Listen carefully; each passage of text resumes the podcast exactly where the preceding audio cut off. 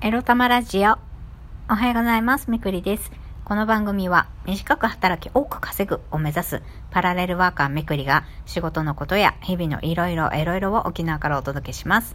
自分のことを諦めずに未来を作る、その言葉を私自身とリスナーの皆様にすり込む番組です。今日はひんやりだけど天気が良くて気持ちいい沖縄の短い春が大好きみくりです皆様今日もすっきりお目覚めでしょうか？ね、沖縄よりもまだまだ寒い地域の方が多いかと思いますので、ぜひ、ね、朝のお目覚めの一杯、美味しいコーヒーコーヒーをね、自分に入れてあげてくださいね。はい。ということで、今日のテーマに参りましょう。今日のテーマは、塾長と思わぬ展開で和解しました。についてお話ししたいと思います。いや、昨日ね、もう塾長にいじめないでくれって訴えるんだと自分を奮い立たせながら放送しました。私でございますが、なんと思わぬ展開でね、和解というか、まあ思わぬ展開が起こったことで、まあ塾長とね、ミーティングでフランクに話すことができて、まあ、ドンパチすることなく、なんとなくいい感じで話が終えられましたっていう感じ、ということですかね、結果としては。まあ、何が起こったかというと、いろいろとね、今コロナのね、こういう状況で沖縄もね、感染者数が増えてきている中で、まず新しい塾生さんのね、生徒さんの応募が少ないということと、あと雇用調整助成金がね、えー、思ったよりもあ満額もらえなかったといういうことが発覚したんですよね。えー、コロナは関係なく解雇歴のある会社は雇用調整助成金を申請しても満額もらえないんですよね。まあ、解雇した人数によって、えー、8割支給とか何割支給とかって、えー、少しあの削られてね受け取ることになるんですよ。で、塾長はそれを知らなかったらしくて、あの、助成金がね、8割しか入ってなくって、パタパタして塾の運営がまたさらに厳しくなるぞ、という話を聞きました。で、その中で、結論としては、私、今、日本人の生徒に対して英語を教えてますけれども、そうじゃなくて、外人の生徒に日本語を教える先生になりなさい、4月からっていう結論になりました。で、その話をすることで、なんとなく和解したっていう感じですかね。うん。だから、なんだろう。あ、全然私が話したいこと話せてないな、今日のミーティング。あの、もう、さ、はな、最初から塾長の話だったんですよ。もう経営状況がああでこうでみたいな。だから、あ、まあこれはね、一、私の、あの、いじめ相談なんかよりも塾がどうなるかの方が、まあ大事だから話聞こうと思って聞いているうちに、ああ、翡翠先生、もう日本語やっちゃいなよみたいな。言うやっちゃいなよみたいな話になって、えー、みたいな。えー、怖い、嫌だとか、っていうか、塾長、あのねって、私、英語の、今、今ね、担当させてもらってる英語の、えー、授業ですら、ちゃんとあなたから発音、あなたのオリジナルメソッドのね、発音練習のレクチャーもまともに受けてないし、私不安なところがたくさんあるんですって。だから他の、この塾内のね、ネイティブスピーカーの先生に、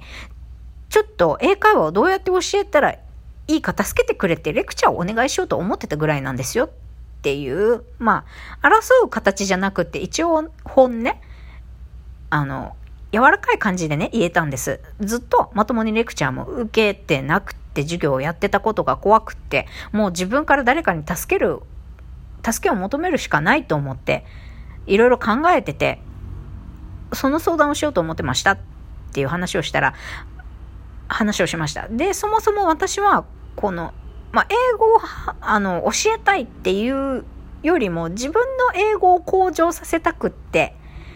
えー、お教室に通うよりも自分自身が先生になって教えることの方がもっと勉強になるからっていう理由でここの仕事を選んでるわけですよ。うん。で、それは塾長も知ってるんだけど、で、そういう理由だし、もっとリスニングスピーキングを上げたいって思うなら、そして塾長としてももっと翡翠先生に英語の能力を上げてほしいと思っている英検一級を取るとか、そうやって資格を取るよりも、もう実践で実力を上げてほしいと。実力が上がってから、リスニング、スピーキングできるようになってから、英検一級取るでもいいからみたいな、資格取得が優先じゃない。あなたのそのスキルを今すぐ上げてほしい。塾としてはそれを求めてるって言われたから、日本語教師になった方が早いですっていう結論で、日本語教師4月からやんなさいっていうことになったんですよね。もうドヒャーって感じ。だからその話の中で、えー、怖い、嫌だみたいな、準備が必要ですとかね。そうやって、ちょっとフランクに話ができたんですよ。まあ自分がね、あの、怖いと感じてるとか、不可能じゃないと思うけど、それはとても大変なことだと思うとかね。塾長もまあそうですね、と。わかるよ。多分だから最初の1、2ヶ月は泣くと思うし、今の倍以上授業の準備に時間がかかると思うけど、そこは引き継ぎするし、一応最初の1ヶ月ぐらいはサポートするから、つって。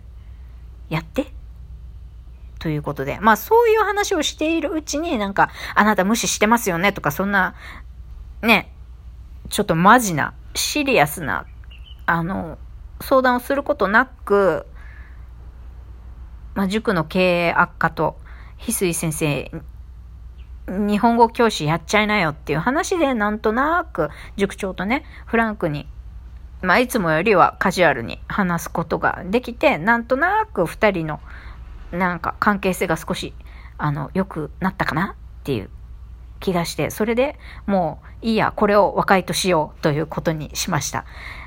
だから、まあこうやって話ができたから、これからは、いや、ちょっとそれは塾長っていう風に言えるようになるかなって思いました。なんかよくわかんないけどさ、もうガラッと現実が変わりましたね。うん。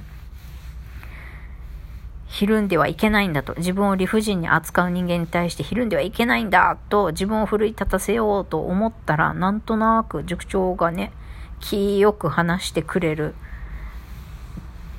事件が起きて、そうそう。まあ、こうなりました。一応塾長ははっきり言わなかったけど、正直私みたいなね、英検2級レベルって、英語講師としてはそんなになんですよ。そんなに。そんなにっていうか、私、もう英語上手な人っていっぱいいるから。私なんかよりも英語上手な人いっぱいいるし、まあもし、えー、日本語を英語で教えられる日本人のえスタッフを見つけるのは難しいけど、日本人に英語を教える日本人の先生は腐るほどいるんですよ。私以上の実力者。だから、そっちの募集かけた方が早いっていう意味でも、私に日本語の先生になりなさいって言ったんだと思います。だからまあもう、まあ、終わり良ければ全てよしじゃないけど、結果オーライじゃないけどさ、まあそんなこんなで、私が意図してたミーティング内容ができたわわけじゃなかったけど、まあ塾長とフランクに話すことができたし、何より、あの、ネイティブスピーカーとより話す機会が増えるチャンスをいただいたし、で、皆さん、最後にもう一つ日本語教師になる個人的な大きいメリットが私のホセ、私のホセの授業を教えることができるってことですよ、私。今まで会話練習の30分しか彼と会うチャンスはなかったし、この会話練習のグループ分けの時に彼と一緒のグループになることがなければ私も彼と、ホセとね、話すことはなかったんだけど、私が日本語教師になったらさ、もうびっちり彼と入れるよ。びっちりっていうか、まあ一コマ90分の授業なんで、週2回、90分、1時間半、週3時間、週3時間、彼と会うことができるようになります。まあ、4月からね。やったーって内心思ってる。まあでもわかんないけどね。ホセ、ゲイかもしれないから。ゲイかもしれないし、バイセクシャルかもしれないし、彼氏と同棲中かもしれないからわかんないんだけどね。し、しかもホッセ3月休むしね、4月から。4月から教室に戻ってきますみたいに言ってたけど、どうなんだろう。まあ、4月から。私、日本語教師担当するから戻ってきてねって個別でメッセージを送ろうと思うけどさ。まあ、そんなんでよくわからないけどさ、いい、いい展開っていうか、